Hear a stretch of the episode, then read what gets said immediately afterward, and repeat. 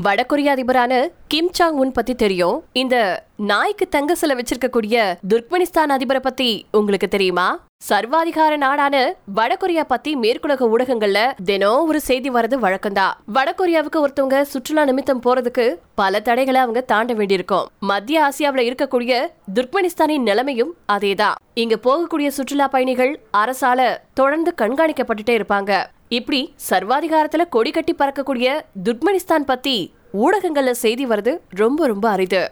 துர்க்மெனிஸ்தான்ல அறுபது லட்சம் மக்கள் வாழ்றாங்க. அமெரிக்காவின் கலிபோர்னியாவை விட கொஞ்சம் பெரிய நாடுதான் நாட்டுல இருக்கக்கூடிய பெரும்பகுதி பாலைவனமா தான் இருக்கு. இந்த நாட்டுல ஏராளமான எரிவாயு இருக்கு. இதை தவிர பொருளாதாரத்துல சொல்லிக்கிற அளவுக்கு அங்க எதுவுமே கிடையாது. ஆயிரத்தி தொள்ளாயிரத்தி தொண்ணூத்தி ஓராவது வருஷம் அக்டோபர் மாசத்துல பழைய சோவியத் யூனியன் கிட்ட துர்க்மெனிஸ்தான் பிரிஞ்சு தன்னை சுதந்திர நாடா அறிவிச்சுக்கிட்டாங்க. இந்த நாட்டோட முன்னாள் அதிபருடைய பேரு குர்பங்லி பெர்டி முகமெடோ இவரு ரெண்டாயிரத்தி ஆறாவது வருஷத்துல இருந்து கடந்த மார்ச் ரெண்டாயிரத்தி இருபத்தி ரெண்டு வரைக்கும் ஒரு சர்வாதிகாரியா ஆட்சி செஞ்சுட்டு வந்துட்டு இருந்தாரு. அவரை நாட்டின் பாதுகாவலர் அப்படின்னு மக்கள் அழைக்கிறாங்க. அல்லது அப்படிதான் அழைக்கணும். துர்க்மெனிஸ்தானின் தலைவர் ஒரு மத வழிபாட்டு கடவுள் மாதிரி போற்றப்படுறாரு. அந்த அளவுக்கு மக்களை மாத்திருக்காரு. நாட்டின் தலைநகரான அஷ்காபாத்ல அதிபரது அறுபத்தி ஒன்பது அடி தங்கச்சிலை ரெண்டாயிரத்தி பதினாறாவது வருஷம் திறக்கப்பட்டுச்சு. இந்த சிலைய பாதுகாவலர் அப்படின்னு நாட்டு மக்கள் வாழ்த்தணும். இப்படி நாட்டினுடைய தலைவர் மீதான வழிபாடு ரொம்ப பிரம்மாண்டமா இருந்துட்டு இருக்கு. இவர் தான் இப்ப அதிபர் இல்லையே அப்படின்லாம் நினைக்க வேணாம். ஏன்னா இவருக்கு அப்புறமா அதிபரா பதவியேற்றிருக்கிறது இவருடைய சொந்த மகனான சேதார் பெரிடி முகமிடோ. அதெல்லாம் ஓகே இப்போ நாட்டோட கதைக்கு வரலாம். தென்னாப்பிரிக்க வாழைப்பழ குடியரசுகளோட போட்டி போடும் நிலைமையில தான் ஜனநாயகம் இங்க இருக்கு. நாட்டின் முதல் அதிபரான சர்முரத் நியோசோவ் எப்படி ஒரு சர்வாதிகாரியா இருந்தாரோ அதே மாதிரி தான் பெரிடி முகமிடவும் இருந்தாரு. முதல் அதிபரான நியோசோவ் ஜனவரி மாதத்தின் பெயரையே மாத்தி தன்னோட பெயரை வச்சாரு. இப்படி ஒரு மாதத்தின் பெயரையே தன்னுடைய பெயரா மாத்தின ஒரு சர்வாதிகார தலைவரை நீங்க எங்கேயுமே பார்த்திருக்க முடியாது. மேலும் இவர் மக்களுடைய பொழுதுபோக்குக்காக ஐம்பது மில்லியன் டாலர்ல ஒரு பூங்காவை கட்டியிருக்காரு. மக்கள் பற்களை ஆரோக்கியமா வச்சுக்கணும். எலும்புகளை கடிச்சு பழகிறது ரொம்ப ரொம்ப அவசியம் அப்படின்னு மருத்துவ ஆலோசனை எல்லாம் சொல்லியிருக்காரு. இத்தகைய தலைவர் வழிவந்தவங்க தான் இன்றைய அதிபரான பெர்டி முகமிடோ உலக மனித உரிமைகள் கண்காணிப்பகம் இந்த நாட்டை உலகின் மிகவும் தனிமைப்படுத்தப்பட்ட மற்றும் அடக்குமுறை அதிகமுள்ள நாடுகள்ல ஒன்னா சொல்லியிருக்காங்க.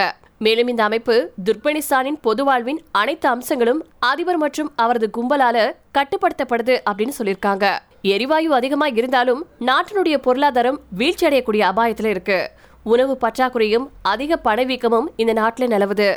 அரசு நடத்தக்கூடிய கடைகளில் போதுமான உணவுப் பொருட்கள் இல்லை. கோதுமை மாவு ரொட்டி சர்க்கரை இந்த மாதிரி வாங்குறதுக்கு மக்கள் மணிக்கணக்கில் வரிசையில் நின்றுட்டு இருக்காங்க. துர்க்மெனிஸ்தான்ல என்ன நடக்குதுன்னு நீங்க அதிகமா தெரிஞ்சுக்கவே முடியாது. அந்த அளவுக்கு இந்த நாட்டுல கடுமையான தகவல் கட்டுப்பாடு இருக்கு. இதனால நாட்டுல இருக்கக்கூடிய பிரச்சனைகள் வெளி உலகத்துக்கு தெரியவே தெரியாது. பாரிஸ்ல இயங்கக்கூடிய எல்லைகளற்ற ஊடகவியலாளர் குழு உலக பத்திரிகை சுதந்திர குறியீட்டுல துர்க்மெனிஸ்தான கடைசி வரிசையில வச்சிருக்கு. ஏன்னா இந்த அரசு அனைத்து ஊடகங்களையும் கட்டுப்படுத்துது. இணையத்திலையும் கடுமையான தணிக்கை இருக்கு. இதுக்கு உட்பட்டுதான் மக்கள் செய்திகளை அணுக முடியும். உள்நாட்டு ஊடகங்களுக்கே இதுதான் கதி அப்படின்னா வெளிநாட்டு ஊடகங்களுடைய நிலைமை இன்னும் மோசம். வெளிநாட்டு நிருபர்கள் கைது செய்யப்படுறது மற்றும் சித்திரவதைகளை எதிர்கொள்றது அல்லது பாக்குற வேலையை விட்டுட்டு வேற வேலையை பாக்குறது அப்படின்னு எதிர்கொள்ள வேண்டியதா இருக்கு. ஊடகங்கள்ல பெரிடி முகமுடோவின் தோற்றங்களை ஒரு சினிமா ஒரு சினிமா ஹீரோ மாதிரி காட்டணும். குதிரையில பயணிக்கிறது ஸ்போர்ட்ஸ் கார்களில் போஸ் கொடுக்கறது பாராளுமன்றத்தில் தங்க கட்டியை காட்டுறது பாராளுமன்றத்துல தங்க கட்டிய காட்டுறது இந்த மாதிரியான பதிவுகள் அடிக்கடி ஊடகங்கள்ல வரும். இப்படி துர்க்மெனிஸ்தானின் சர்வாதிகார ஆட்சி பத்தி தெரியாத ஹாலிவுட் நடிகையும் மற்றும் பாடகியுமான ஜெனிஃபர் லோபஸ் ரெண்டாயிரத்தி பதிமூணாவது வருஷம் அதிபர் பெர்டி முகமுழவுக்கு பிறந்தநாள் வாழ்த்து தெரிவிச்சிருந்தாங்க. அதுக்கப்புறமா தான் அந்த நாட்டின் மனித உரிமைகள் பத்தி தனக்கு தெரியாது அப்படின்னு மன்னிப்பு கேட்டிருந்தாங்க. வடகொரிய அதிபரான கிம் சாங் உன் மாதிரியே இவரை பத்தியும் அடிக்கடி உடல் நலம் இல்லை அப்படிங்கிற மாதிரியான வதந்திகள் வரும். ரெண்டாயிரத்தி பத்தொன்பதாவது வருஷம் கோடை காலத்துல அவருடைய படம் சில வாரங்களா காட்டப்படல. உடனேயும் அவர் மரணம் அடைஞ்சிட்டாரு அப்படிங்கிற செய்திகள் கிளம்ப தொடங்குச்சு. உடனே அவர் குதிரையில சவாரி செய்யறது மாதிரியும் பாலைவனத்துல கார்ல போறது மாதிரியும் காட்சிகளை பகிர்ந்து தான் உயிரோட தான் இருக்கேன் அப்படிங்கறத அவர் நிரூபிச்சிருந்தாரு. துர்க்மெனிஸ்தான் ஒரு சிறந்த சுற்றுலா தலம் ஆனா அப்படி பயணிகள் அதிகம் வரதுக்கு இங்க வழியே கிடையாது. இந்த நாட்டோட சுற்றுலாத்துறையை திறந்துட்டாங்கன்னா இந்த நாட்டுக்கு பெரும் அந்நிய செலவாணி கிடைக்கும். தலைநகர் அஷ்காபாத்ல உலகின் மிக அதிகமான வெள்ளை பழுங்கு கட்டடங்கள் இருக்கு. இது கின்னஸ் உலக சாதனை புத்தகத்துல குறிப்பிடப்பட்டிருக்கு. இந்த நாட்டுல பழங்குடி மக்களே அதிகமா வாழ்றாங்க. அவங்களோட வாழ்க்கையில குதிரை முக்கியமான பங்கு வகிக்குது.